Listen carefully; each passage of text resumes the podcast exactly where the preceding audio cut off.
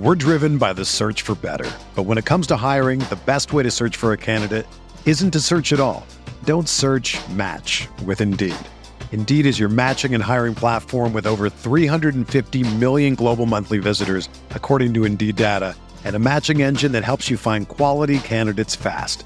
Ditch the busy work. Use Indeed for scheduling, screening, and messaging so you can connect with candidates faster.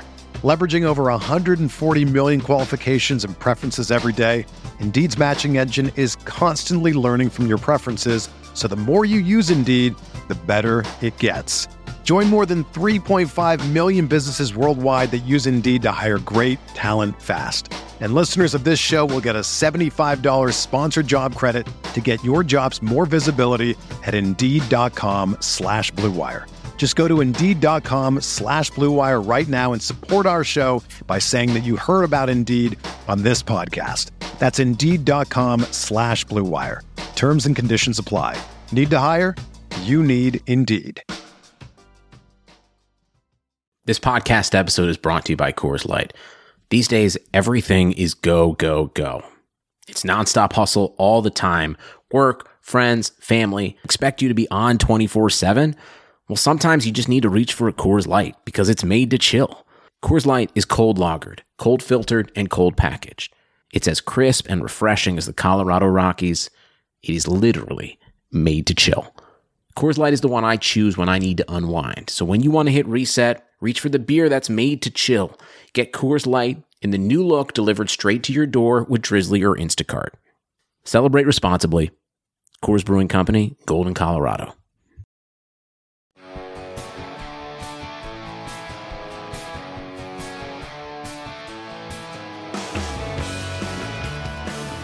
Dan Schneier. I'm here with my co-host Nick Turchyn. We're here to break down the early goings of the NFL draft. Today, what we're going to do is go by prospect by prospect to break down some of the players the Giants may be interested with the number six, number 17, and with the number 37 overall picks in the NFL draft. We're going to stick with that for today. On future shows, we're going to go deeper into the rest of this draft class. But for now, we're going to go on a pick by pick basis. And we're going to kick this thing off right away. I've made it clear where I stand on quarterback Kyler Murray at Oklahoma. He's my number one overall prospect in this class and for the Giants and basically any team who needs a quarterback. Nick, where do you stand on the Oklahoma quarterback after having more of a chance to look into him? Uh, I think he's kind of it's really it's really him or Haskins for QB one slash QB two. I think a lot of guys are going to have that board there, have him on their board there. Um, I did a thread on, on him um, maybe two I don't know how long ago it was. It was probably three or four weeks ago. Um, I'm I'm super high on him. I really like his quick, active feet within the pocket.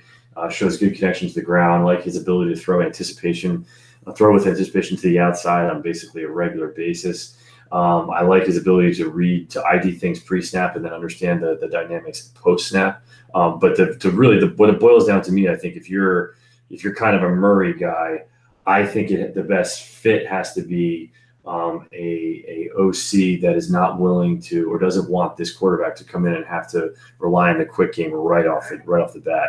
I think that's kind of his like a little bit of Achilles heel is the is the is the uh, is the consistency factor from zero to ten yards if he's asked to you know if you're asking for 35 to 45 attempts a game.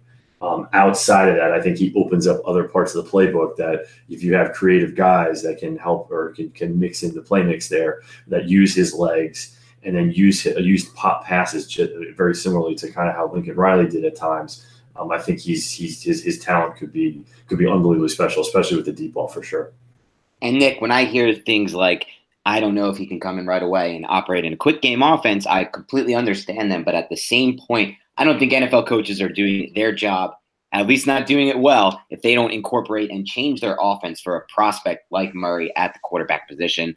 Um, obviously, I've talked about it before, but I love his ability to throw from different arm angles with different trajectory and different touch. I love his ability to open up the deep passing game with his arm talent. And to me, it's all a risk worth taking. But Dwayne Haskins, moving on to him, is my QB2.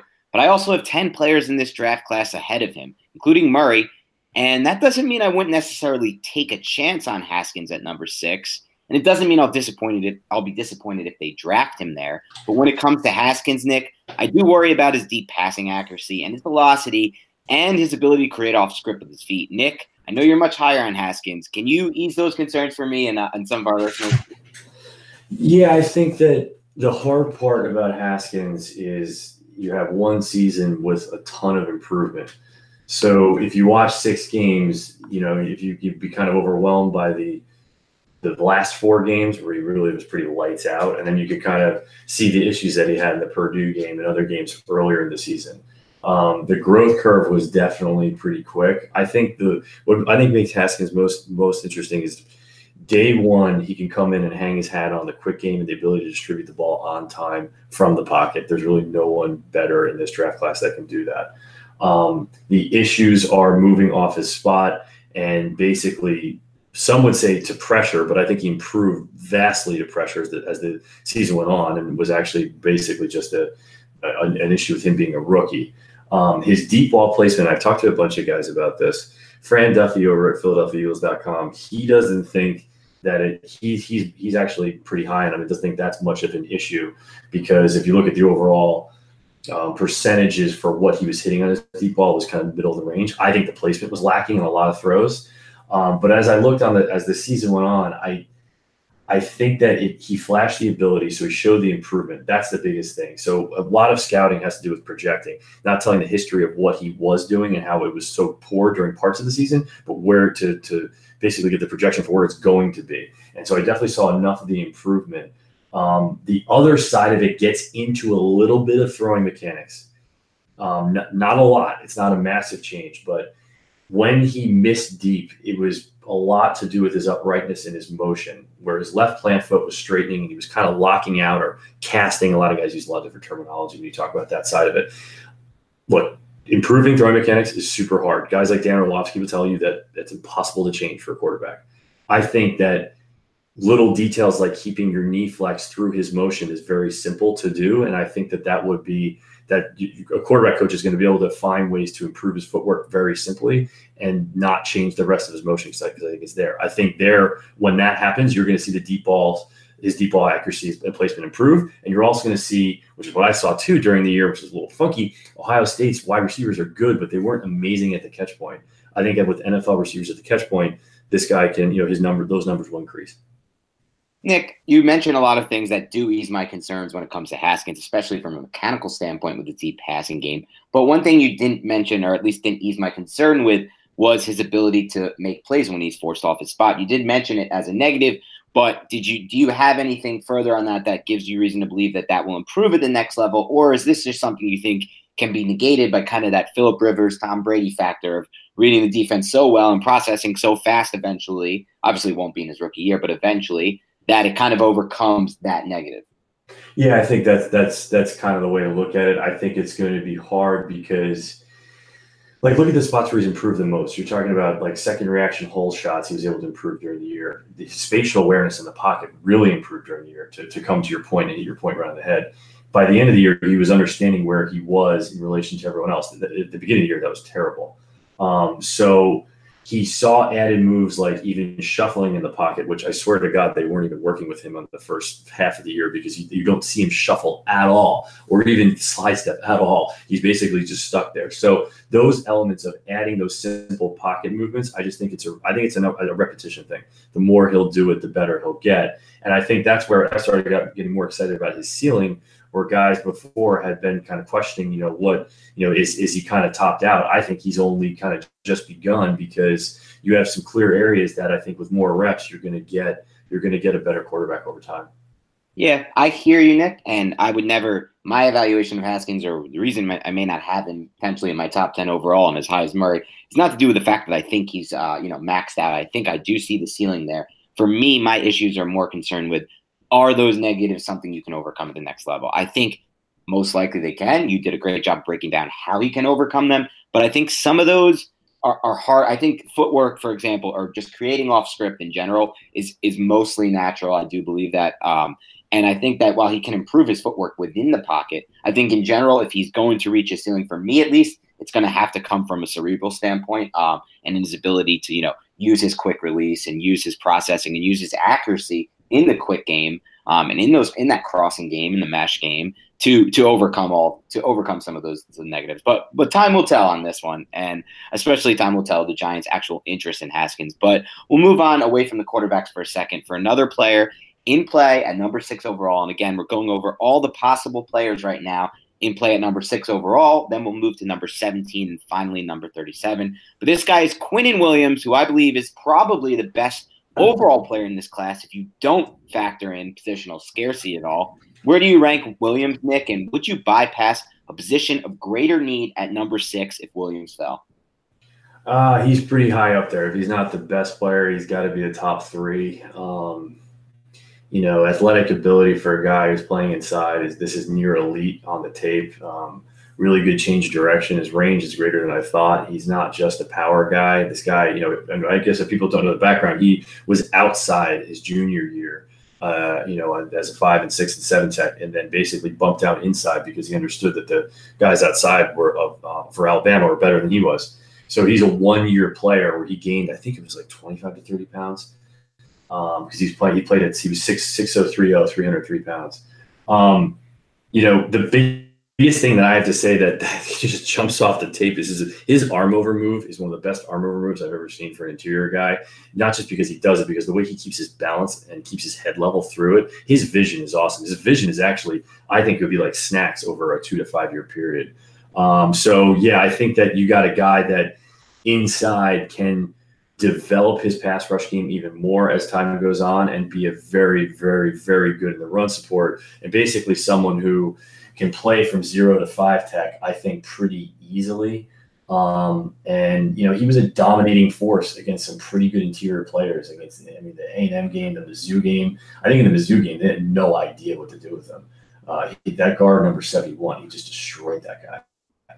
Uh, so you see real dominance in a pretty good conference. Um, you know, I think that the there are from what I've kind of heard, there's a there's a couple questions in general about maybe he's like he, has got a really good, really interesting story uh, with his mom dying at a, at a, young age, and and from a and just he's kind of a lot happened to him as a kid. He's kind of overcome a lot of adversity, but it just may be a lot for him maybe in his first year. Um, so I I'm just wondering. The only question I would have if I were the Giants is if he fell, can he give you that production that I've talked about that we've talked about from day one? You know that they need so badly to make the rest of their defense work. I think that's the only hesitation.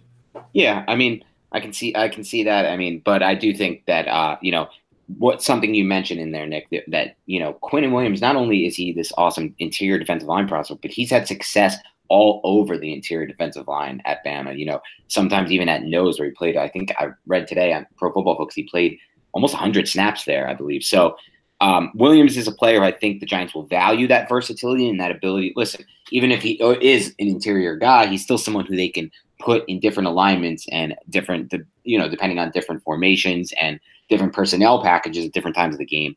Uh, but moving away from Williams, a player who you know most believe the Giants will be getting kind of a best player overall, uh, best player available type uh, by at number six overall. We'll we'll talk about Devin Bush, the linebacker from Michigan, a player who I actually have as my number eight overall prospect for the Giants. So this is not it's not a big board based on what I would do for every team, and for me it's based on scheme fit and a combination also of how rare it just is, in my opinion, to find a linebacker like Bush who can impact the game as a blitzer in pass coverage and against the run, and also just based on what his what his production, what his production at Michigan and his athletic projection to the next level. So my question for you, Nick, would be: Is it too early to select Bush at number six overall?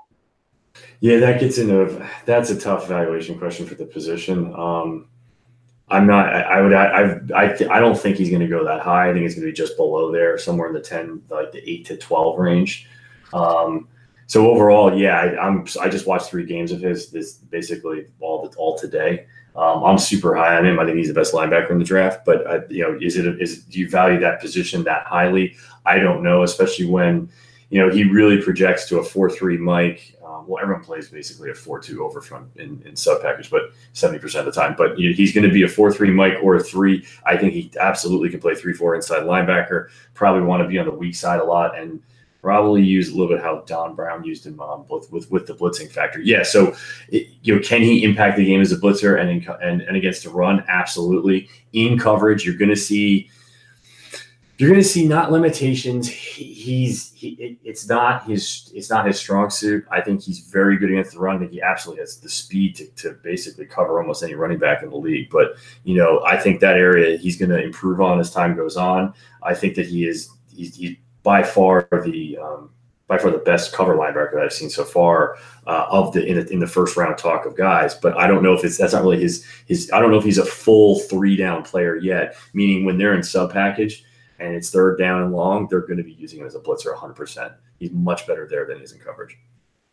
Well, it's interesting you say that because if he's not a three down player, I don't think they'll definitely take. They would consider him at six overall, but you know that may you may just be thinking he's not a three down player right away. But based on well, well I, I have to say this: when you say three down players, I should rephrase that. If in, in on third down, there, he's not going to be your tight end matchup guy. He's okay. gonna he, he's gonna be taking the running back, or he's gonna be what he or he's gonna be green dogging, and he's right getting after. But then he's still impacting the game. Then it's just in a different way. Yeah, it's it's not that it's not that um the money backer versatility. He does not have that yet. Could he get there? Sure, but it's not a thousand percent. It's it's just not there yet. Right. So assuming the projection is that he can get there, then and I'm not saying that will be their projection, but if that is their projection, and I think he is a player who can get there, he's also my number one linebacker in this class. I think that if that is their projection, they would be willing to take him at number six. I really do believe that just because they know, like you said, he's otherwise he's going to go between eight and 12. He's not going to drop all the way to number 17.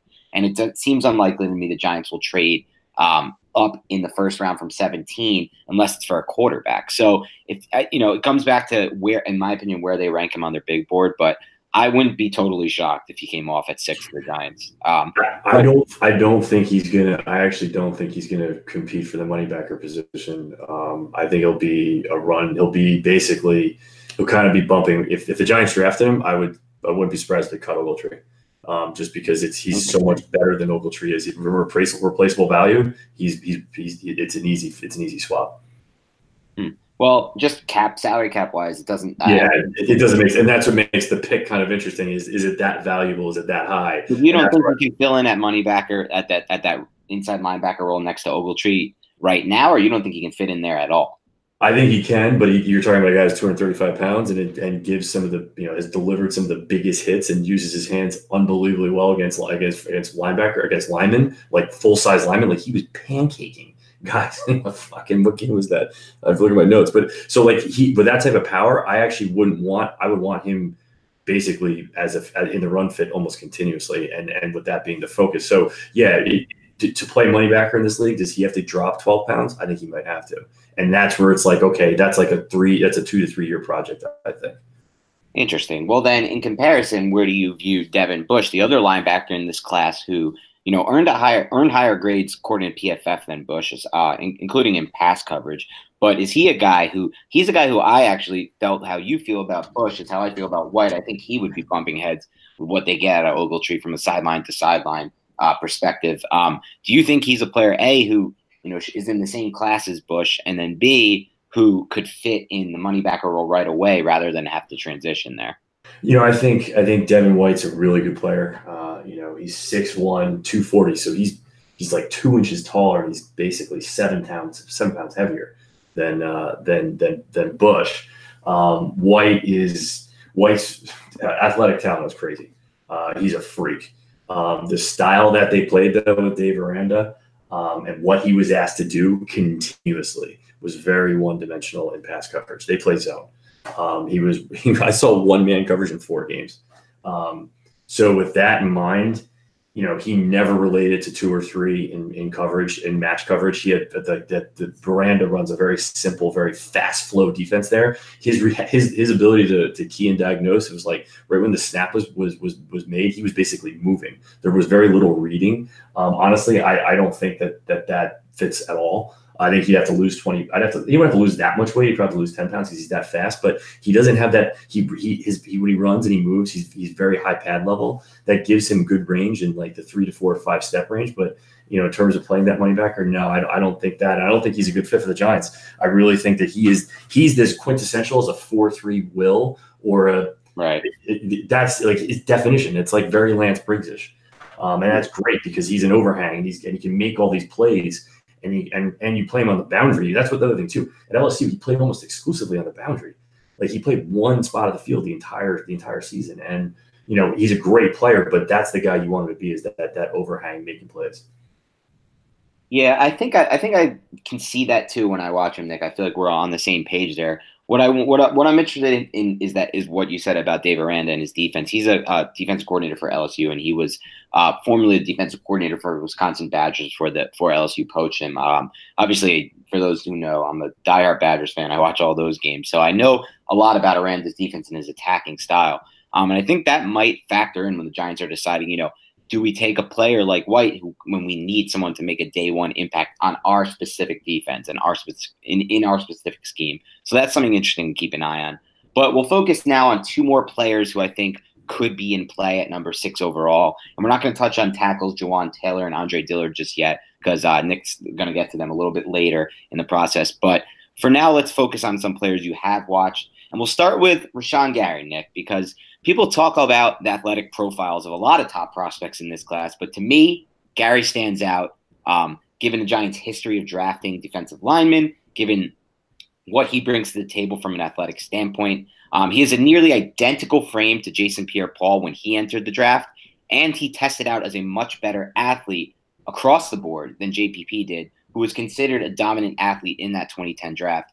My question for you, Nick, is Does the tape explain why a player with his athletic gifts only racked up nine and a half sacks across three seasons? Yeah, it's weird. It's weird. Um, you know, I think it's it's it's a it's a function of the defense and the pressure that they that they bring and a function to, to his injury this year. I mean, if you watch his 17 tape and go right into his 18 tape, you you kind of don't see the same player. And the week before the Notre Dame game, which is the opening week of the season, he basically I don't even know what the injury was called with his shoulder. He ended up having some sort of minor surgery on it, I believe. He missed like four or five games this year. Um, and so when he comes back from that injury, you see him still a little tentative. Um, I think it was his left shoulder because when you watch him come off his right shoulder and his ability to dip on his right side is, is, is much stronger. Um, in general, here you have a five star, he's a five star recruit. He was the number one recruit in the nation. Yeah, number one recruit in the nation. You know, he goes to a place where, you know, people are gonna think he's gonna kill it production wise. And I, I I can't say anything other than, you know, I see him impacting plays, but I just don't see him on this on the stat sheet. You know, when he's when he's a three or four tech or four eye and he's long stemming and, and the or he's long sticking, I should say, and and the and Michigan's running America's blitz, and you know someone else racks up the sack. Well, he's helping there, but it's just not a key piece. When he was outside, did he win a lot? You know, he won a low percentage, I think, because he has a very good long arm move and a very good bull rush, but his counter moves are not fully developed yet. You see a wide range of them, but they're not they're not where they need to be in terms of beating Big Ten tackles. So you project that and you go, okay, well, what are you talking about now? You're, you know, obviously NFL tackles are unbelievable, right? And so I think you're going to have a little bit of a, you know, a little bit of a of a growth of a growth with a with a prospect like this. But you see the athletic talent as you mentioned, and their measurables are crazy. So I think it's you know I don't think it's an I don't think it's an effort thing. I think actually he had a really high motor when he came back from the injury. Um, and I and everything everything coming out of Michigan says that he that he's that he's basically a good dude. I just think it's there's a lot of risk because or there's risk because you know can he can he make those counter moves can he get two or three counter moves that that get him consistent pressure from the outside? That's the hands down question you have to answer. I think it's there, um, but at the six overall pick, I think that's too high. Well, I actually, I'm gonna we're gonna stay on Gary for for a quick minute here because I do think he's an extremely intriguing process, not prospect for the Giants, not at six, but even at 17 overall, based on where I could potentially see him sliding, uh, based on you know a lot of the negatives you brought up in addition to the fact that he just did not have production. So I have a couple more questions on Gary that I want to ask you, Nick. For starters, when the Giants uh, brought in general manager Dave Gettleman and they flipped kind of the script on what they're looking for in this defensive, you know, on this roster from a defensive standpoint, they traded away Jason Pierre-Paul. Now, at the same time, Pierre-Paul, his best days might have been behind him. He had a bloated contract um, and didn't exactly play well in the first year of his contract. But the question I have to you is, did they trade JPP based on where they projected or the lack of projected fit for him in this scheme because, like I mentioned, Gary has a nearly identical frame, almost identical to JPP's. Obviously, now Gary's tested out much faster in the 40, uh, straight line speed. He was much better in the short shuttle and three cone combined than JPP, better agility from that standpoint, was stronger, more bench press reps. Um, and also had a much bigger broad jump. So he's a more explosive athlete from that standpoint too. But my question is, where does he fit in this scheme? You know, I think that it, okay, so at the at the at the combine, he comes in at 6040 and 277 pounds. Kareem Martin is 260, right? Yep. And a little taller. So, you know, six. Yeah. And so the question is do you think that he could drop occasionally on the outside, let's say three to five times a game, mostly to the boundary, not covering a lot of space? It would probably be less than that. It would probably be two to three times a game. I absolutely think he has the athleticism too. You know, but to your point, are they going to, Are they, do they, this is the question I think the Giants as a franchise have to un, have to understand. Do they want to stick with Bettcher's profile, which is pretty specific for his edge rushers? And guys have said, hey, maybe they don't need their main production to come from the edges because they're asking for basically two-way players in some right. cases. Or are they going to say, hey, this guy's production is so good we have to change because of this? And if you and let's be honest, it, you know, they're basically in a 4-2 front 75% of the time if not more. So they're right, they're, they're not they're they're not traditional OLBs. It's how much you're asking a guy that's either standing up or, or as a hand in the dirt, which almost has no bearing on on on the game now. The difference between the two is, is negligible. You know, are you going to ask him to drop off or are you not? You know, I the, the few times I don't I just don't know if his if you can guarantee that his production is enough to do that for this for the Giants right now or versus if he goes to a team where it's it's he's one of, of two or three really good guys right. and they kind of go forward I, honestly that's i think that's the conversation that, they that they have to be having with themselves because they need it so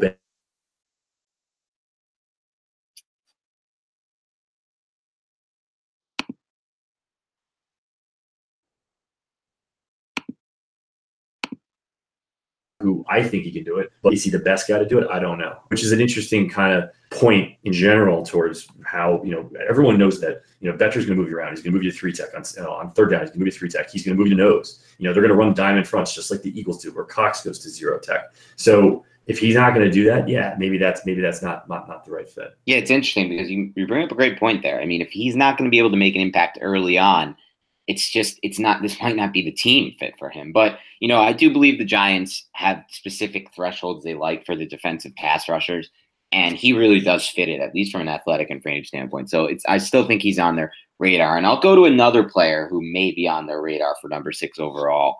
Um, so I have Drew Lock, uh, quarterback out of Missouri, as my number 37 overall prospect on my Giants big board because that's where I'd be comfortable taking a chance. Having said that, the Giants We'll have to get him at either number six or number 17 if they're sure.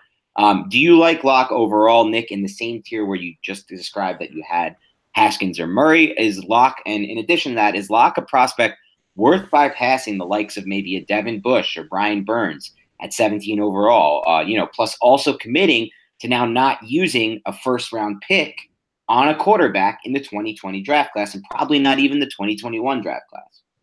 Uh, yeah, I've seen maybe four or five Lock's games across two seasons and the practice and the practices of the Senior Bowl. I just can't. I can't get there. Um, I think he's a. I think he's going to be a good player. I think he makes some of the best second reaction throws you'll see um, for this draft class. But like, I just you know I think he's got the production in a tough class, and that's or sorry, a tough conference, and that's what is a little misleading. I mean, I don't think you know from if you the game I think everyone should focus on is the Alabama game from this past year. Um, you know, I don't know why people think he's super mobile and can make plays on the run. He had pretty poor habits in this game. He rarely gets downhill to target. You know, relies on the arm to basically make the play for him versus the habits that are going to give you better placement uh, over time. His footwork's kind of you know, his footwork's his footwork is better than people out, make it out to be, but you know, it's not, it's not, it's not, I don't, I think he can basically still improve. You know, he doesn't really make many anticipation throws and, you know, where he, where he actually is really good is in the red zone. Um, you know, make, making those off schedule throws, basically a second reaction, but just overall, I'm not sure if you're seeing the consistency there. And, you know, the best part, his best trait, I think, is his ability to lead and his ability to handle basically a group of men. I mean, you could clearly see that in practice, and you could clearly hear that in his interviews. And I don't mean to discredit his other things because obviously his arm is ridiculous, but just the other parts that actually come into quarterback play, I can't get above. Like I think he's going to go in the first round somewhere, but I don't think it's above pick 15 to be honest. Yeah, and I, I kind of agree with you, Nick. I think that well, first of all, if your best trait is you know how you can lead a team, it's not enough for me to t- use a 17th pick on a player in a in a draft class with a lot of talent that'll be available that can help the Giants right away at 17. But I will say this, Nick, I do kind of agree with your your overall take on Lock in the sense that a lot of his wow throws that you know are turned into these clips and these gifs on Twitter, they look really nice. And when he makes those wow throws, they are really nice. But they are only a few throws from each game. Um, and you know, like you said, there are a lot of potential flaws in his game that may never be corrected. And to me, this is the reality of not of needing a quarterback. You have to take chances sometimes on prospects.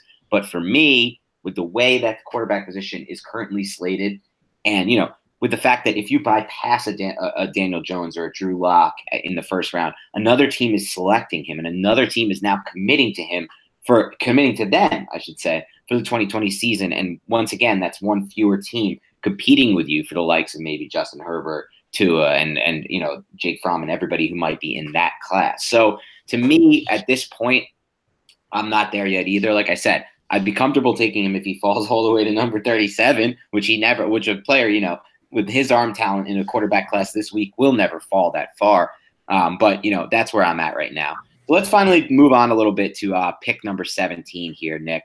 And we're talking about one of my favorite prospects in this entire class, Chase Winovich out of Michigan. I believe his combined per snap production, which according to Pro Football Focus was borderline elite, uh, combined with his incredible athletic testing. I love his athletic profile. Um, to me, he's exactly what the Giants want at outside linebacker. Is number 17 too early for Winovich? And at the same time, do you like his fit in Bettcher's scheme? Yeah, the uh, yeah, the, he's interesting because like preseason, guys were talking like fifth and sixth round for him. So it's insane to see one year uh, and a difference a year can make for him. Um, you know, super high motor player. He's a technician as a pass rusher. This is all pretty pretty well documented because he, uh, you know, he's he's a he's a he's a different profile than the guy opposite his. Uh, his, you know him because I think his production exceeded what most people thought it would be. So it's kind of stands in dark contrast to Gary. Um, I think 17 is too high for him. Um, I kind of have him. I think he's going to go somewhere in, in in the second round. In terms of the Giants, um, I think it gets into the same conversation we had Gary, where it's like, you know, is his production going to be enough in general, or do you think that he has the overall athleticism and the and the short term body basically movements to to be able to cover guys at least in a short flat of uh, of a zone? I think he maybe could. He's a little. He gets his pot. his pads get a little high, and he kind of, you know, he's not. I think Gary's a much better mover. Um, so I think Gary can do that better than he can. Uh, but I still think he could do it. Um, and I think that his production, with all because he's a technician, um, you know, will be able to, you know, there, there's going to be a place on the team for him no matter where he goes. Um, my gun to my head, I think he's going to go in the second round. Um, and you know, the teams are going to be happy with him there. Oh yeah, I mean, let's let's let's we'll say this though, Nick. I do I have him at number twenty five overall in my big board for the Giants, and I do think he's obviously a much much better value at number 37 where you know he could fall just based on the fact that he might not fit everyone's uh, idea of what they want at that position. But for me you know I, I, am a little wooed by the fact that his production was awesome. And in addition to that uh, you know that might to me that might have been enough for me to like him as a mid-round guy anyway. But then when you combine a 4 5 9 40 yard dash you know 94th percentile of his position and more importantly the three cone, which he finished in the 90th percentile, and the short shuttle in the 95th. And for me, short shuttle and three cones that dominant uh, at 256 pounds show me that you know you're a potential player who has untapped potential as far as pass rushing around the edge if you have the right coaching. That's how I view it. I mean, I could be wrong on that, Nick. I know you may have a different opinion of that and kind of what the upside may be from from coaching at the NFL or at the next level, but that's kind of how I see it. So for me, he's one of my favorite targets at 37 overall um, for the Giants if if you know if he does fall into that range. But let's talk about another player who might actually be in play for number 17 overall, and that's Cody Ford. And he's someone who you know the Giants spent a lot of time with in the pre-draft process. But for me, his short shuttle, I'll admit it, his short shuttle and his three cone concern me. You know, I don't normally like to put too much stock into these testing drills, but you know, when you bomb these specific two drills at the offensive tackle position, and same thing for me with the you know edge rusher position, I do think that you know what we've seen over time is that it, they are indicative of future success and projection at this at those positions. So I'm a little concerned from that, but not fully concerned. He's my number 18 overall player on the Giants' big board. Where do you view Ford, and do you think he is uh, an immediate fit for the Giants at their right tackle vacancy? Uh, I think he's a little bit more of a mauler type, and they would kind of be going in a different direction um, in terms of overall. He's a little stiff for me um, in his lower in his lower body, bends from the waist a little bit. Um, he's a mauler. He's a he's an angry dude. He finishes his blocks, so he kind of has a good profile that you'd think would fit a power team. I think the Giants have to then figure out if they're going to want those types of guys or not. Um, I have a feeling he's yeah, to, to, to, answer your question, yeah, the, the, short shell and the three cone do have, have concerns for me as well. Um, you know, just because his overall athleticism, you know, can he can he really provide a multiple attack for a, you know for in the running game for an offense if they want that if they want to have it, an attack like the Eagles and what the Giants say they want, where it's like we can flip between gap and zone schemes pretty pretty seamlessly. I'm not sure if he can do that. I think he had great coaching in Oklahoma. I think they absolutely got the got got a got a good you know he was able to do that to some degree against Big 12 opponents. But at the NFL level, I'm not exactly sure. Um, I would see him more as a, as a gap scheme guy. And I don't even know I want to say this, but I actually almost see him more as a guard. Um, I know that's not how other guys see him, but in the end, that's I, I think he may kind of end up at that spot in the league. Yeah, I mean, you're not the first person to say he might end up as a guard in the NFL. Um, and you know what? You, you bring up a lot of good points there, there, Nick. And it's kind of all about does he fit what the Giants want to do there? And for me, when I look at Cody Ford, I look at his teammate, offensive tackle um, Bobby Evans, and you know I look at what the Giants did last year when they didn't take Bradley Chubb, but they did get uh, B.J. Hill, based a lot on what they saw from him when watching Chubb's tape at NC State. Obviously, Evans and Ford were teammates at Oklahoma, the two respective tackle positions, and I think that for me, getting him at pick number 108 or getting him later in the draft versus Ford at 17 presents a much better value play for the Giants. And I think that would ultimately be direction they go if they do draft one of these Oklahoma offensive linemen. So that's kind of where I stand on that one. But another player who, you know, I'm not very, sh- I, am very against taking at number 17 overall. And I don't even know if I'd be in for taking him at number 37 overall, which he'll approach, he probably won't last to. And that's a player who the Giants did bring in for a top 30 visit, and it's Clelin Ferrell uh, out of Clemson. So, you know, either they're interested in him or they're trying to figure out why their grade is so. For me, I'm not a fan of his fit at all at outside linebacker. Um, you know, given not only his frame, which doesn't fit it, and is really poor agility testing. Um, I, have seen these players come into the draft with a lot of production from a big school uh, while playing alongside really talented players. I mean, Clemson also has my favorite defensive lineman in this class, Christian Wilkins, my favorite defensive lineman from that team, the top 15 player for me, Christian Wilkins, and Dexter Lawrence. Um, and I've seen it, you know, fall. I've seen it with Kevin Dodd, who you know failed in the NFL. I've seen it with Derrick Morgan, a player who you know another player who like Ferrell to me is more of a four three right, you know, a four three defensive end, and he's another player who who was compared, you know, who who I'm sorry, Lance Zierlein of NFL.com compared Ferrell's game to, and he's another guy who didn't work in the NFL. So. Can you quell those concerns on, uh, for me on Ferrell? Do you see one? Do you see him as a fit for Bettcher? Two, do you like him as a pick at 17? You know, in general, you're talking about guys 6'4, 264, right, at the combine. So he's going to be in that area where, you know, he's a little bit smaller than tight wise than, than, than Martin. But he's kind of on the borderline where I think, yeah, you're going to have, like, if, if, if, if the Jets picked him in some random way, you know, Gregg Williams is going to tell him to gain weight. Okay. Right. and, and so you're, he's in, he's a little bit of a hybrid. He's a little in between. Um, at Clemson with Venables, you know, is he really one of the higher draft picks that was asked to drop back as as as a, as an edge? Yes. And was it often? No. Um, his movement skills are, I would say, adequate to solid. Um, you know, is he going to match up against a running back in man? No. Is he going to play the short flat zone like Kareem Martin does? Yeah, I think he can do that. Um, I think it gets into, and this is too bad because I like his tape. Um, he wins on the low side a lot, which you don't see from um, most of these traffic. Most college guys win with burst and speed up the field. And then usually the offensive lineman has some sort of a poor set and you see him show some level of bend, some level of rip, and they're at the quarterback and you know, like you know, 1.8 seconds later. He actually has a pretty wide range of moves on the low side, meaning he can basically defeat the defeat the block on the inside. Um, is kind of the way to say it. You know, everyone's made a lot about how he smoked Jonah Williams in the in the uh, in the in the Bama game. And yeah, he he there are kind of a few things going on there, but yeah, he he he flashed that he can do that. So I think he can play at a high level. Um, the measurables kind of talk about maybe he's a little limited. I think he's a, I think he's a fine fit.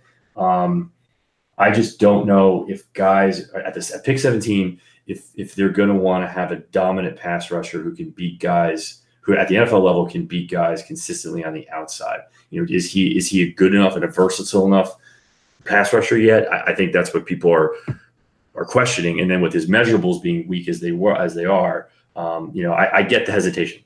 I get the hesitation. So I'm I'm kind of mixed. Um, I think he would be a good fit, but I think it picks pick number 17 again. I think it may be a little high. Um, but I, I get it, and I actually I actually do like him.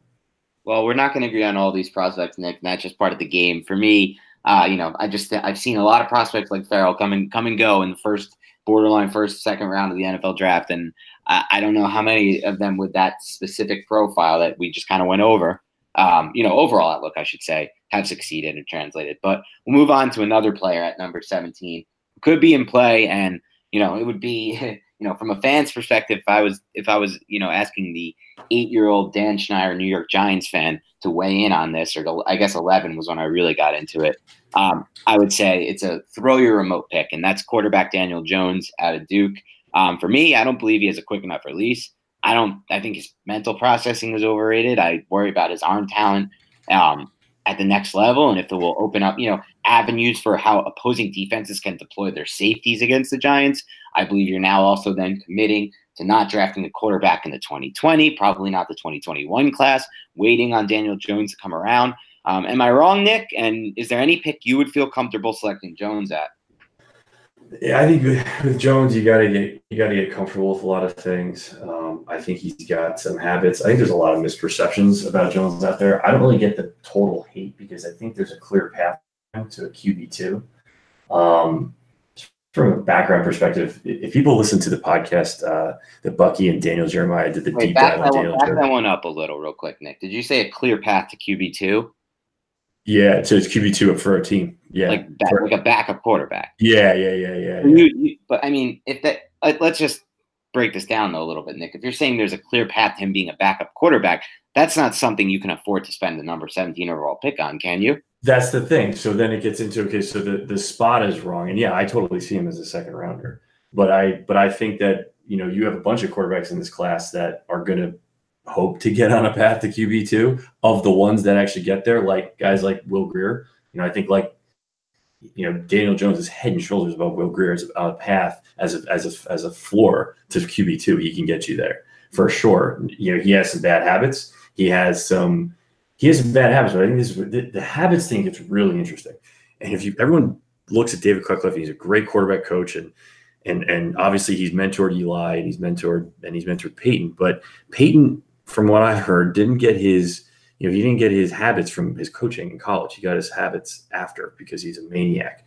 Eli does not have tremendous habits. Neither does Daniel Jones in terms of pocket presence, pocket movement, footwork, all that stuff. I think if he got more refined, yeah, you could. You the, the, the QB two path is totally there because, you know, he's pretty mobile. His arm is just good enough, and he's he makes solid decisions you know, overall, I think that's where if he if he, continues on that path, yeah. If you're talking about the 17th overall pick, I'm saying no. If you're talking somewhere in the second round and you're okay with that, you know, and I think that's where it gets into why would you be okay with that? And I, you know, that comes down to the meeting and the culture and understanding that he was a walk on at Duke and you know understanding that he's basically overcome a lot. I mean, he was I was listening to his high school coach today. Like he wasn't even he wasn't recruited by like anybody. He was going to Princeton until until basically his high school coach called um, Cutcliffe in like a last ditch effort. And so I think you I think he's he's pretty resilient and he's maybe a little more down to earth than his than kind of what what has been displayed to him in the media. But I don't think that he can. I don't think he's a first rounder, and I don't think that someone where you know you're going to want. I don't think a team's going to call him a franchise quarterback right away. I think that he has a lot of the stuff that you would want um, but a lot of it needs to be refined, and I think it can. But again, you're asking for a change, so I don't think you can get above the second round. I think, yeah. I mean, I understand what you're saying, Nick. I think we just have kind of a different philosophy on on where you should be targeting a guy who who, if you believe, you do truly believe his ceiling is is more uh, weighted and focused on a backup quarterback or a strong backup quarterback type role. I just have a different opinion on. You know, I don't think you should use a more than anything earlier than a fourth round draft, a day through draft pick on a player like that. Now, I think a lot of that factors into the fact that listen, you can get Tyrod Taylor for two years, ten million on the open market, right? You know, you got him this offseason. Right now, they that team got him for that.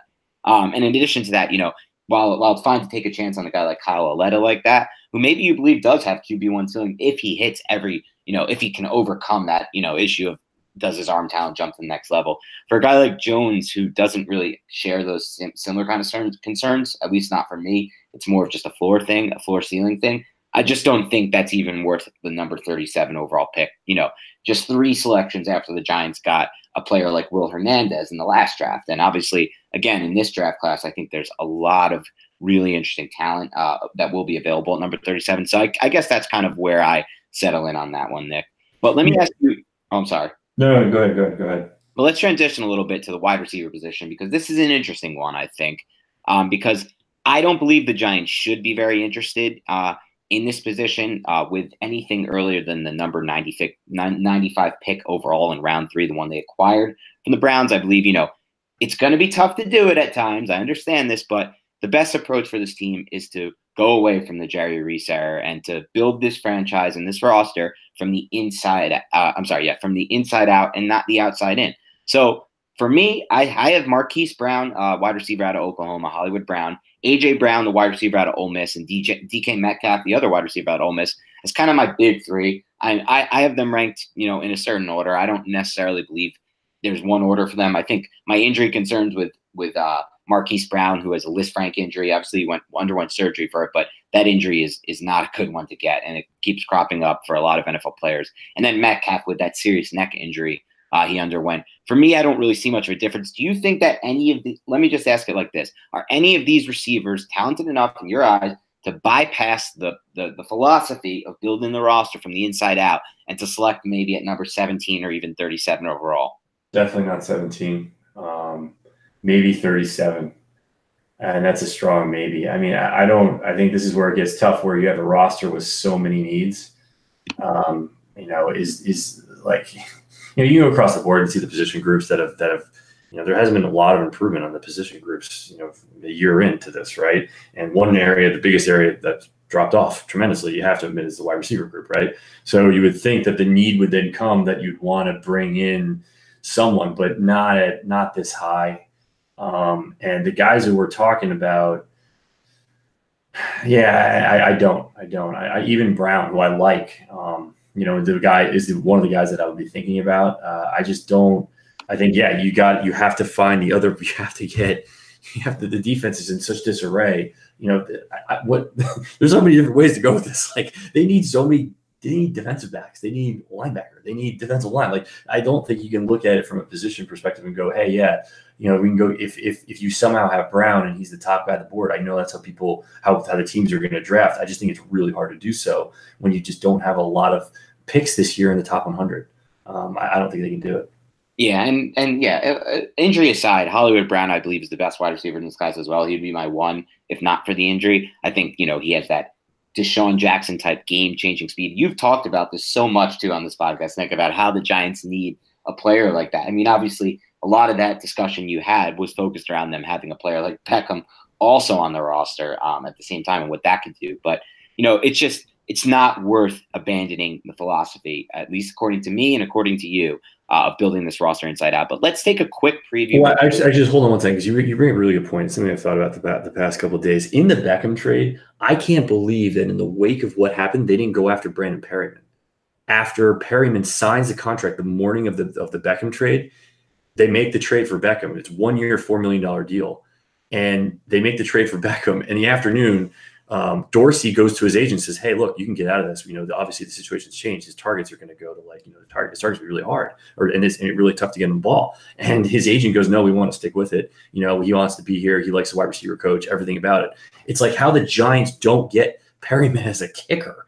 Like, you know, because you're basically you're crushing your wide receiver group. And I think and we think that if you get a guy like Perriman, that's enough of a vertical threat. He's better than Coleman from a vertical threat perspective. So just just to hit that point on the head, it's like I don't get that. Interesting, Nick. Me and you are not on the same page at all with Breshad Perriman. I, I think that he is a injury waiting to happen. Not not someone. I mean, I, I know what you're saying. I think when he's at his peak, I can see what you mean. He's he's more you know he's more advanced from that standpoint than Coleman might be right now. But this is a player who's been former first round pick who's been bounced around and you know probably if you ask anyone in the fantasy football community and obviously you know this is where I, my second job home my second uh, home resides at pff fantasy uh, one of the biggest fantasy draft busts in, in recent memory but you no know question. No, saying, though. no question. If you, I'll have a scouting report from the Scouting Academy. They'll definitely publish this one um, because he's had a he's had a year with Anthony Henry, and when you check the tape this year, you're seeing developments. okay You're seeing details, and that's where it's like th- they were the same details I was looking for from Coleman, and I see them very similarly, right? Because they're both basically ex first round busts. One definitely had a bad attitude. The other one is kind of unknown, right. and and that's where it's like okay like i literally saw that like as the trade's going on like how do they not want that because it's immediate swap to upgrade over coleman i guess coleman's going to make less right he's in like Yeah. probably the the two and a half leg range yeah yep. so, so yeah i get it how it's a little bit more expensive but you get a guy who's developed under a wide receiver coach you really know well so i i, I kind of missed that one yeah. Maybe they just missed it. You know, maybe they're not watching. You know, the the improvements he made in his game. That's may not be a player on their radar. You just never know. Um, but let's move on real quick to to get to the number thirty seven pick, and we'll have a more focused discussion on this in future podcasts before the draft. We'll touch a little bit more because we do want to get to your questions as well. But a couple players that we haven't touched on yet that I think could be in play for number thirty seven. Let's start with the big one. I'm starting to get the feeling, Nick, and it's not based on anything, anything I've read or anything I've heard from anyone. It's just based on, you know, a little bit of connecting the dots. The Giants might be more interested in West Virginia quarterback Will Grier than they're leading on. Um, and I'll admit it, I'm even warming up a little bit to him. I do like his quick release. I like his moxie. I like his creativity. Um, I obviously worry about the arm talent translating and the fact that, you know, most of his damage was done in the really, really quick short passing game.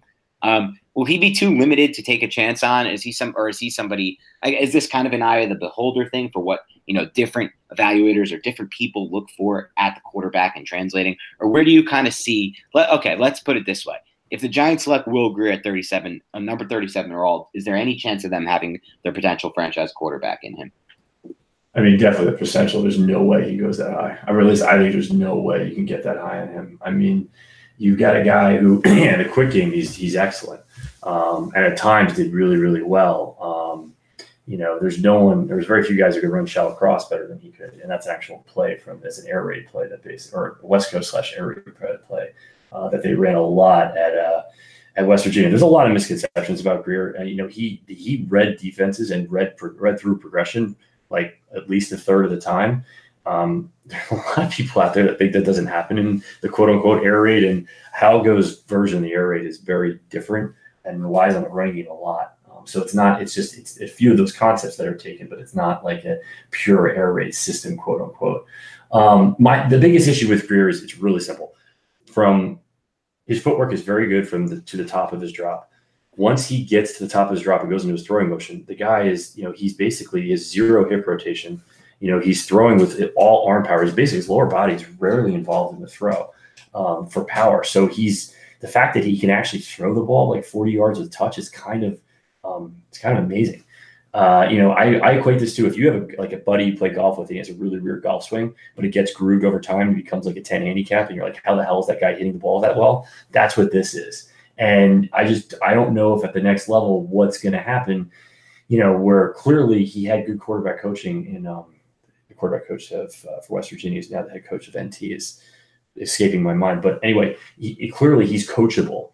Um, I just don't know. I, this, this this to fix that is way too big. I think, um, and I think guys are going to say, "Hey, we can get away with it. You can get away with it in the quick game." Right. Um, so it's okay. And yeah, that's right. You know, look, if he has a predetermined read, and actually I just watched this tape again yesterday. Uh, I watched the Texas game, which is the game that everyone should see because you see his upside, uh, or you see his best game really this year. I think. You know, if he has a predetermined read in the quick game, yeah, he can get the ball there on, on time and on schedule. And I think that yeah, that to be honest, that's in a, in a way almost that's better than what the Giants saw this year.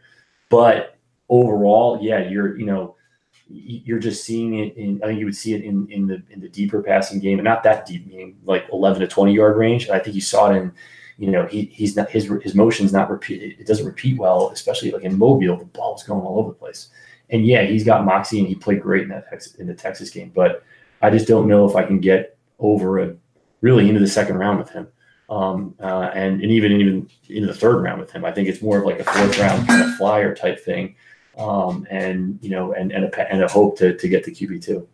Yeah, I can totally understand that. Listen, I, it, I said I'm warming up to Grier, but I'm still, you know, I'm still not fully there with him, and I don't don't think I'll be there with him now. I think I probably view him a little bit higher than a fourth round pick because I think I think I value certain things more in quarterbacks, and I know that you know they're not always quantifiable, and there's no way I'm going to be able to prove this, but I do believe that quarterbacks who win a lot of games at in a Power Five school at a Power Five school against Power Five teams is important. I believe quarterbacks who have a lot of experience at the collegiate level playing against Power Five teams that's important as well, especially those who have success from an accuracy, stand, accuracy standpoint and you know just from production touchdown interception ratio standpoint i believe Grier kind of checks all those boxes now obviously you still have a ton of these prospects at the quarterback position who do check all the boxes i just said and then still don't translate to the next level. And that's because of the, a lot of the negatives that Nick just mentioned. But I do think that, you know, you, you know, not oh, using his lower body to throw the ball is not as important as it once was, maybe for evaluating quarterback position. Now, this is just my opinion on the situation. I believe, you know, that you look at a quarterback like Eli Manning, even who's had a lot of success in his career, and he he is almost an all arm thrower. I know you touched on this before. Um, yeah, the, the way to say it though is Manning's like a functioning quarterback. This is this is dysfunctional. Okay. It, it, really is. It's it's it's that bad. And when I say it's that bad, it's just that unique. It's like you you don't see this. And so yeah, he, and what's amazing, like I said, he makes it work a lot of the time. So it's just it's kind of one of those things where it just is that repeatable down the line. I will say this: we know with Manning, it's not repeatable longer at the, the later he goes in his career. So I think it's hard. That that's why clean throwers like you know you look at guys like Josh Rosen even right like, like hands down like way like you know, you're talking about night and day there. So I just think that type of thing is kind of it, makes it tough longer term. Yeah, well, it actually helps me transition to another player who I think could be in play for the Giants with some variation of the number 37 overall pick, and that's a trade for Arizona, Josh Rosen. Now, I don't think the Giants will be the team to trade for him. I think that one, Washington will offer more. Um, I think Washington's going to actually offer that first round pick, and I think they'll get back Arizona's third in addition to Rosen. That would be finally pr- pretty much what I would say is my final prediction if I had to make a prediction on what the trade will be for Rosen. Um, but I also and I also think that you know the Giants are in a really tough spot since they committed to Eli. He, bringing in Rosen is not the same as drafting quarterback and then you know feeding the fans the line of he he's going to learn behind the starter for a year, and it's a good thing. Look at look look, look the Chiefs did it because that doesn't really fly the same way for trading for a player like Rosen who already made a lot of NFL starts. But you know, obviously, Nick, I don't need to go back into this. Anyone who knows my work knows I'm a huge fan of Josh Rosen's game. I'm a huge fan of his fit for Pat Shurmur's uh, quick rhythm, play action passing offense.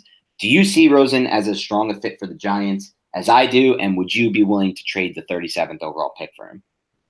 Yeah, uh, I think the 37th would be a good spot. Um, I recently watched five games of his pro tape and then was so confused, had to go back to his college tape. Um, I think, yeah, he's, he's everything. He's the points that you've made um, in your work. Um, and, you know, you he's, he, he's totally scoutable at the pro level. He played a lot of games. You know, he had a lot of open throws. He had a lot of good pockets. He had a lot of terrible pockets. Um, I think the hardest thing that you have to wrap your arms around with with Rosen is why he missed highs so much this year and he didn't do it in college. Um, and I think it has to do with it. His motion didn't change. It was not something technical. It was not something situational. It was both sides of the field. You know, he was really inaccurate. Whereas in the college level, he was really accurate. And I think part of it was just getting used to, or I think it's mostly centered around getting used to the better windows. So if you're right. willing to tr- to trade for him, you got to be willing to say that that's basically going to get better because throughout the entire season, he was doing that. And that's where it's like it just it, it gave me a lot of pause to where at first I was like, oh, I'd easily give a first rounder for him. But that's like, let me ask you something before you before you go dive into why it gave you pause. Let me ask you this: a player who drew a very similar comp to Rosen from Greg Cosell, although he did have Rosen as a better prospect, is Jared Goff. And what they have in common is repeatable mechanics um, and a clean throwing, clean, clean throwing motion and a clean ball that comes out. So my question is this: You watch the kind of jump that Goff made from year one to year two. You know that you know quarterbacks in general, Mitch Trubisky, Patrick Mahomes, even though obviously he didn't play much in his first year, but the list goes on of quarterbacks who make that year one to year two jump. So now we have a quarterback who played with the worst offensive line in football without a doubt, worst ranked by every service, and they had five injuries to their offensive linemen. They changed offensive coordinators and offensive schemes midseason they didn't really have any receiver who could separate, in my opinion, deep for sure.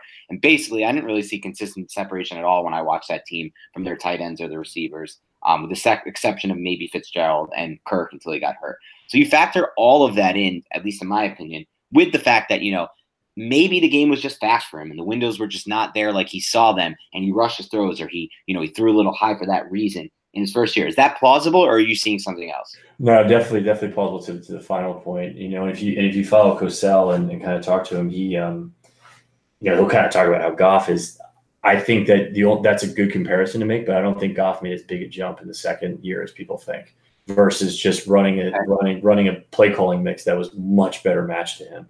And he was, you know, he's a mobile quarterback, but asking him to get past his second read, his first read, you know, and his play speed overall, it's still developing. And even for a first rounder, still developing. So I, I think Rosen is is you know Rosen coming in as prospect is better than he was. I think right now it's I think Rosen's in that regard. Rosen throws well with it, threw well with anticipation this year. Um, I think that again, I think this it gets into you know, if you think that it, you have to be comfortable that that he can be accurate.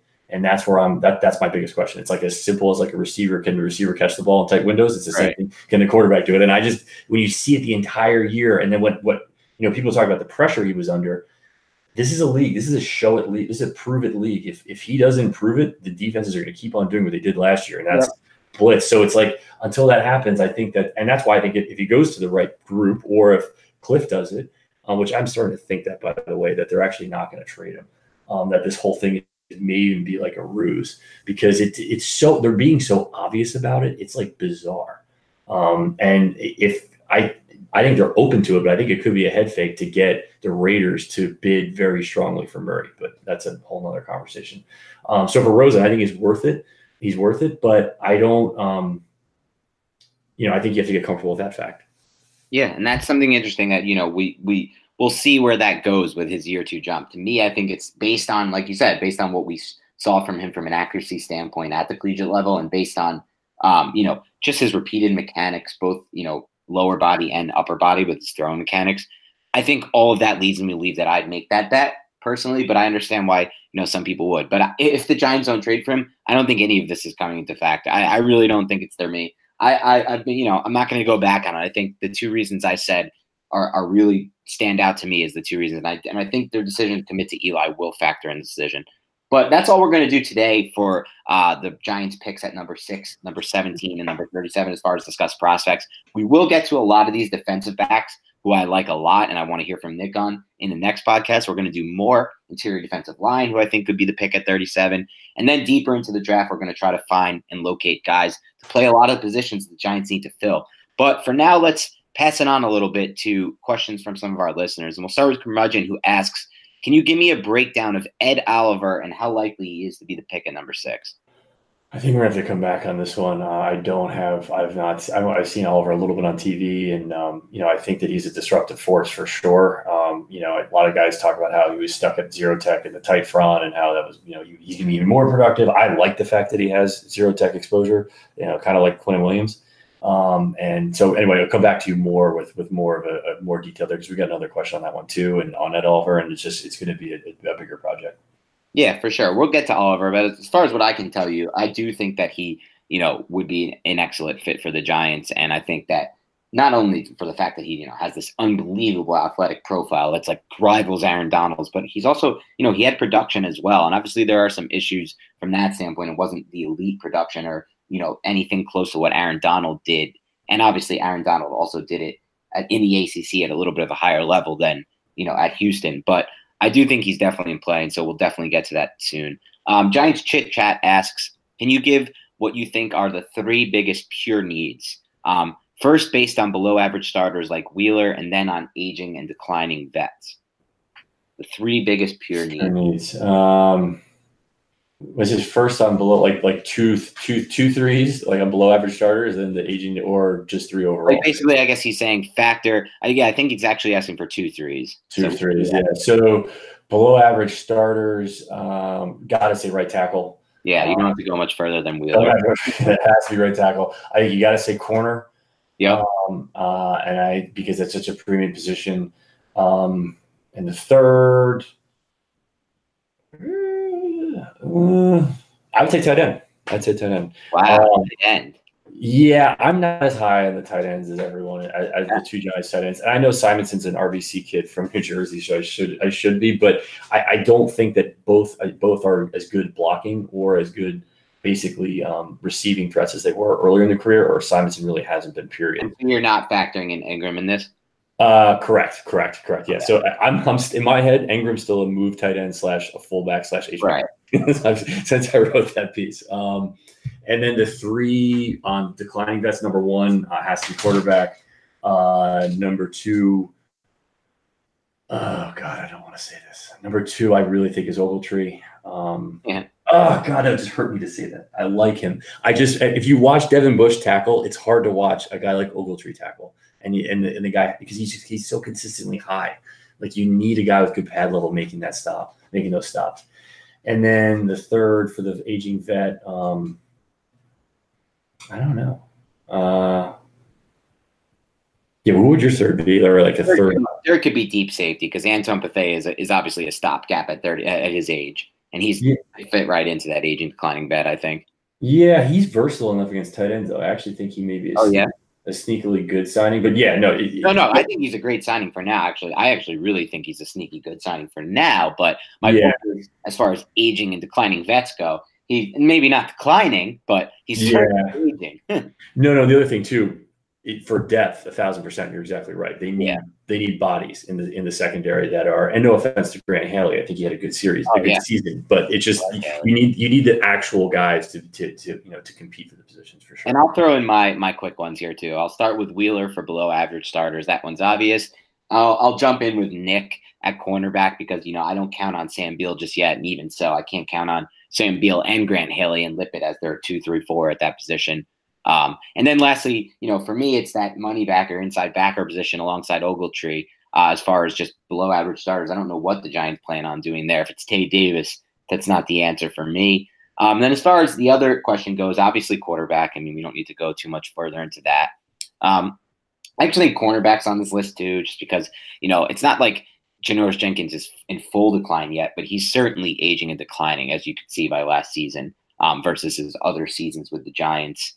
Um, and then lastly, just to throw one more in there, um, you know, I could I could just say safety as well with Antoine Bethea because I, I do agree with that as well.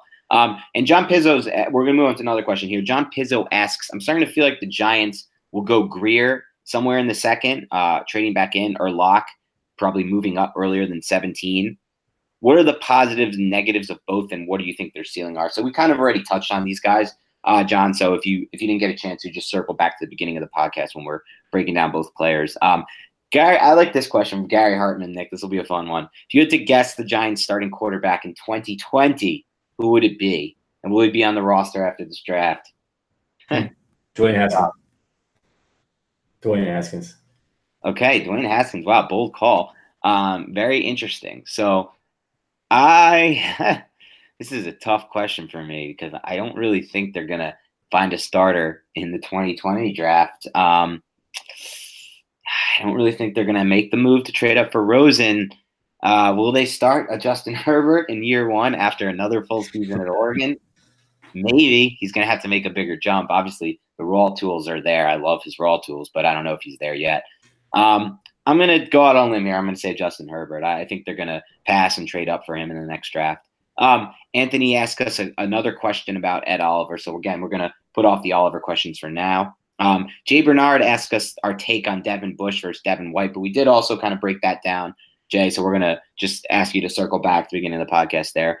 Um, here's a new one from Andrew Owens who asks, to what extent does implicit bias play in a role a, a role in these old school draft evaluations from too much emphasis on size with a player like Jones, uh, Daniel Jones, or to personality, uh, you know, not trading for Josh Rosen, uh, etc. Yeah, it's, it's a good question. I think that you know you're talking about basically the Parcells, you know, the def- definition of or not definition, but his requirement of certain measurables being met, or if you know, I think personality plays a big deal in this, and I actually don't think that's old school. I think that's still a big a big deal. It doesn't mean that if you don't think a player is right, it doesn't mean that you're saying that he's bad or poor in those areas. Like he's a bad teammate. Like I don't think Josh Rosen's a bad teammate, but I certainly have questions even from his tape as to his personality. And that doesn't mean that he's a bad person. It just means that is he the best fit for what you have in the locker room now? If you have a coach that's real heavy handed and it's like on top of his players and basically like a micromanager, do you want a very strong headed quarterback as well? Well, you know, how does that all work? I think that plays actually like a, a way bigger part than people realize. I think it should, um, especially at the quarterback position. Um, there's a lot of considerations to be made, and the best way to say it that's been told to me uh, is, you know, look, if you're an area scout, the top three pit, the top three rounds for your team, you know, your input is one part of it, but you're a lot of cases for teams, you're not even in the draft when they make the make the decision. So like you know, there's a lot of things going on, a lot of considerations, and and so the personality is definitely a big deal. I think that one's intact. I think that the you know the old school the, the old school i would say that probably half the teams in the league still have firm measurables that they will not move from.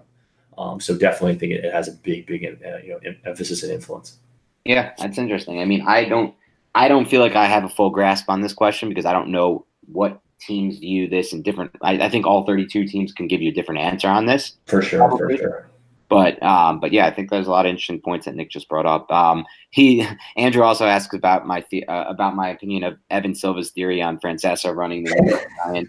I think this is more just a joke, um, obviously, but you know, I don't think it's important to answer that one. How likely is Julian Love to hit his physical upside? That's another question. So he, he rounds it all about here, Andrew Owens, with a question about uh, a player in this draft. So have you had a chance to look at Love at all? I have not. Um, I don't yeah, I've, I, I, I can't recall to be honest. I have a couple notes, but they're like pretty scattered. I haven't. Done, I've watched Notre Dame's uh, Notre Dame's team, but not not him specifically. Yeah, I, I am not a huge fan of Love just just from production standpoint, but you know I obviously haven't watched him that much. Just some of the things I've read and some of you know the grades that he the way he graded out um, at the at the collegiate level. But you know he's definitely an interesting player. At one point, people were talking about him as a first rounder. Um, Andre asks, the Giants want to apparently follow the Kansas City model, but also want an elite talent, uh, maybe a pass rusher at six. Um, is it possible you can see the Giants packaging 37 and 17 to move up for a QB? Yeah, yeah, um, for sure. Who's going to be selling that? I think that's going to be. Yeah, right. And that's going to be maybe Miami might be selling that. Yeah, yeah, and that's going to be one of those things that they don't, they're not going to know until the day of, right? Know, like, and it's going to be kind of crazy for them, which is again why, um, you know, a lot everyone's loving to kind of get into the meetings and and who's and who's you know who's a top thirty visit for the Giants and all this and that, and I think that's what's important for people to realize is, you know, if you're if you're Pat Shurmur and you're in the and, and things get crazy on draft day, you know, and someone asks someone in the room asks a question on Will Grier, do you want to be like, oh, I didn't fill, I didn't check all my boxes or do you want to have all your boxes checked as you're taking a quarterback in the round? And that's what, and, and or in the draft, I think that's what's. It's a big point that guys like Daniel Jeremiah, Bucky Brooks, ex scouts talk about. Like the visits aren't necessarily interest. It's it's to it's to make and have get all do all your due diligence on everyone, and then to have the right scope in case if things get crazy. Because if you're unprepared, you're you're screwed.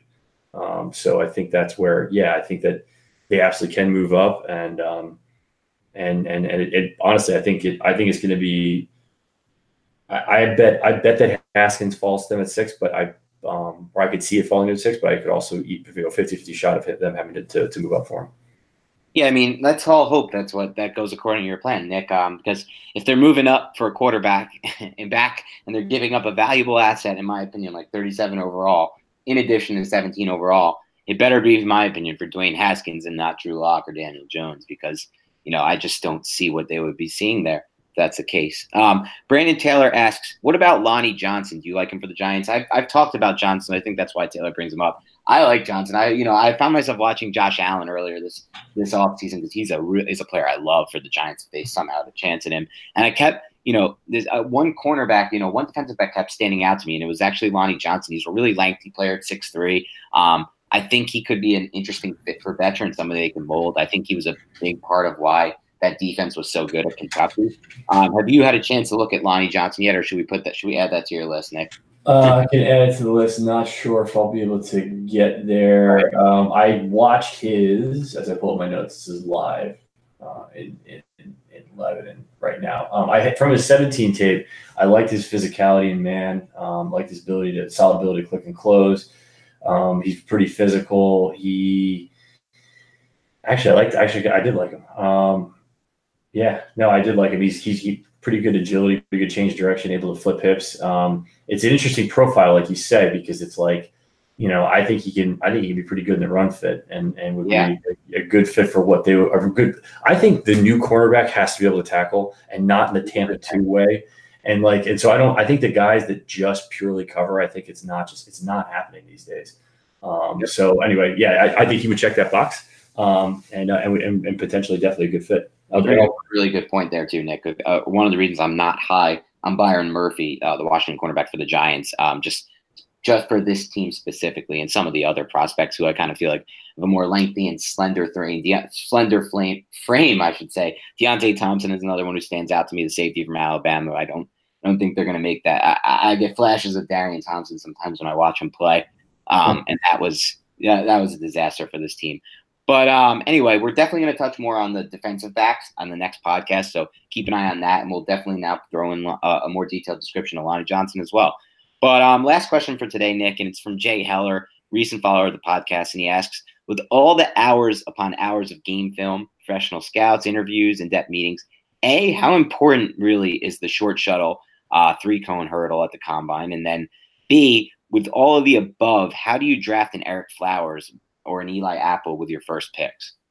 For the first part, um, you know the I think it's totally position position specific, or if you for the three cone, the short shuttle, or if you want to get a good sense of what the guy's short area burst is like without pads on, you know, um, and and and what their raw ability is to do that. So for defensive ends, if you watch their drills, where they're moving around body around uh, big bags, and I can't remember the first name. All these coaches have a million different names for it. But if you go to clinics and you see that drill, it, it, it's it's very close to the three cone drill, except it's with pads on, and they're including basically hand movements and use of hands through it. So I, I think that that can give you a good idea. But then also, I think you know, just like everything else, the play speed, the actual play speed is going to vary to some degrees, and for some guys, when they put the pads on, it's a lot different. So I think that the the combine is used as a a measuring stick to then go either increase an amount of tape for someone that you maybe missed and go back and look at, or as just a simple check the box that he that the candidate or the prospect um, prepares himself after you know for what you want to see him be good at. A, i.e., a defensive lineman, you know, can can can show that he's worked on on those drills specifically. Besides that, yeah, I don't I don't put a ton of weight there. And uh, being a tape guy, I'm going to throw a lot more behind the tape. And you see, it's a there's a wide range of, opinions at the NFL. You have guys like San Francisco who you know you he'll hear Shanahan talk and Lynch to some degree.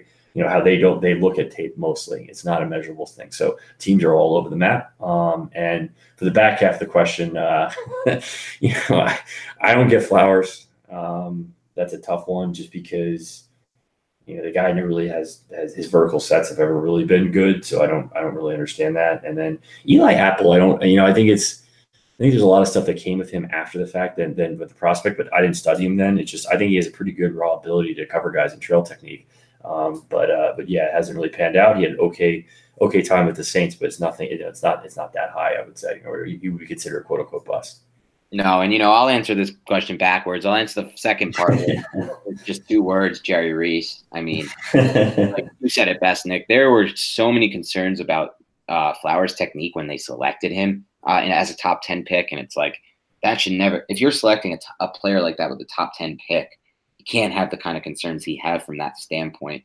Um, and then when you factor in the fact that he did not have a good work ethic and, you know, at least judging by the fact that he never improved his game, that's something that you you know that's that's also on you. And the same goes back to Eli Apple, player you know they fell in love with because he had unbelievable testing tested speed and length. And you know he was only 20, I believe he was only 20 or 21 years old when they drafted him. So they're like, okay, this kid is going to be one of the best corners in the NFL. But you know, like you said, Nick, uh, San Francisco views it differently, and you know Dave Gettleman, at least on record, has has made it clear that he only really cares about the interview part of the combine process. But to answer the first part of your question, Jay, I actually do think for certain positions. Now, for me, and you know, it's different for everybody. For me, it's the offensive line and it's the edge rushers. And for those positions, I do believe the short shuttle and three cone are extremely important. I think if you look over time, and and now I'll say it like this: I think the only important factors for the three cone and the short shuttle are the players who stood out as extremely poor and the players who stood out as extremely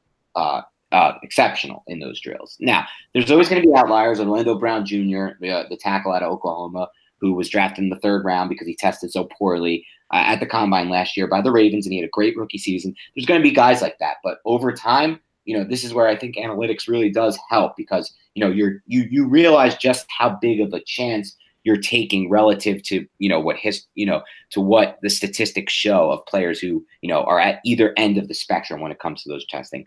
But anyway, on that note, guys, we're gonna sign off here for Big Blue Banter.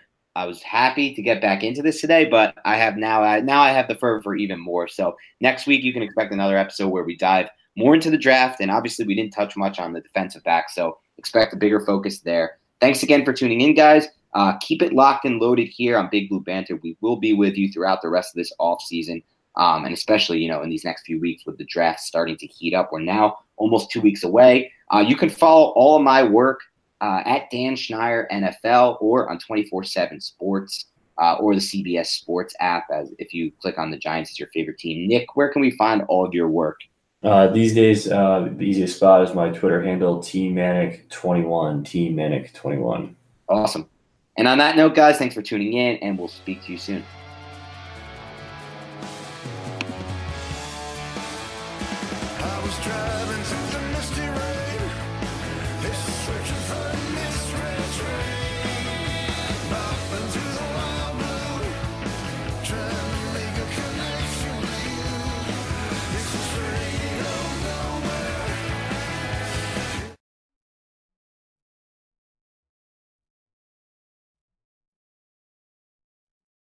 This is the story of the one.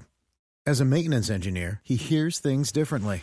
To the untrained ear, everything on his shop floor might sound fine, but he can hear gears grinding or a belt slipping. So he steps in to fix the problem at hand before it gets out of hand. And he knows Grainger's got the right product he needs to get the job done, which is music to his ears. Call, clickgrainger.com, or just stop by. Granger, for the ones who get it done.